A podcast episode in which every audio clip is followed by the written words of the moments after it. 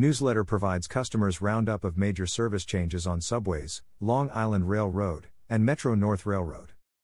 Sign up for the MTA Weekender here.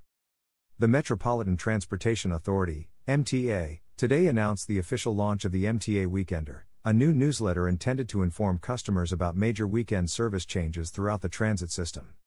The MTA Weekender supplements information already available for customers through the MyMTA app or the MTA's planned work tool displaying all major service changes on a given weekend by line in one place. The MTA Weekender will be sent every Friday to provide customers with information about major changes to Subway, Long Island Railroad, and Metro North Railroad service as well as travel alternatives for affected routes or stops.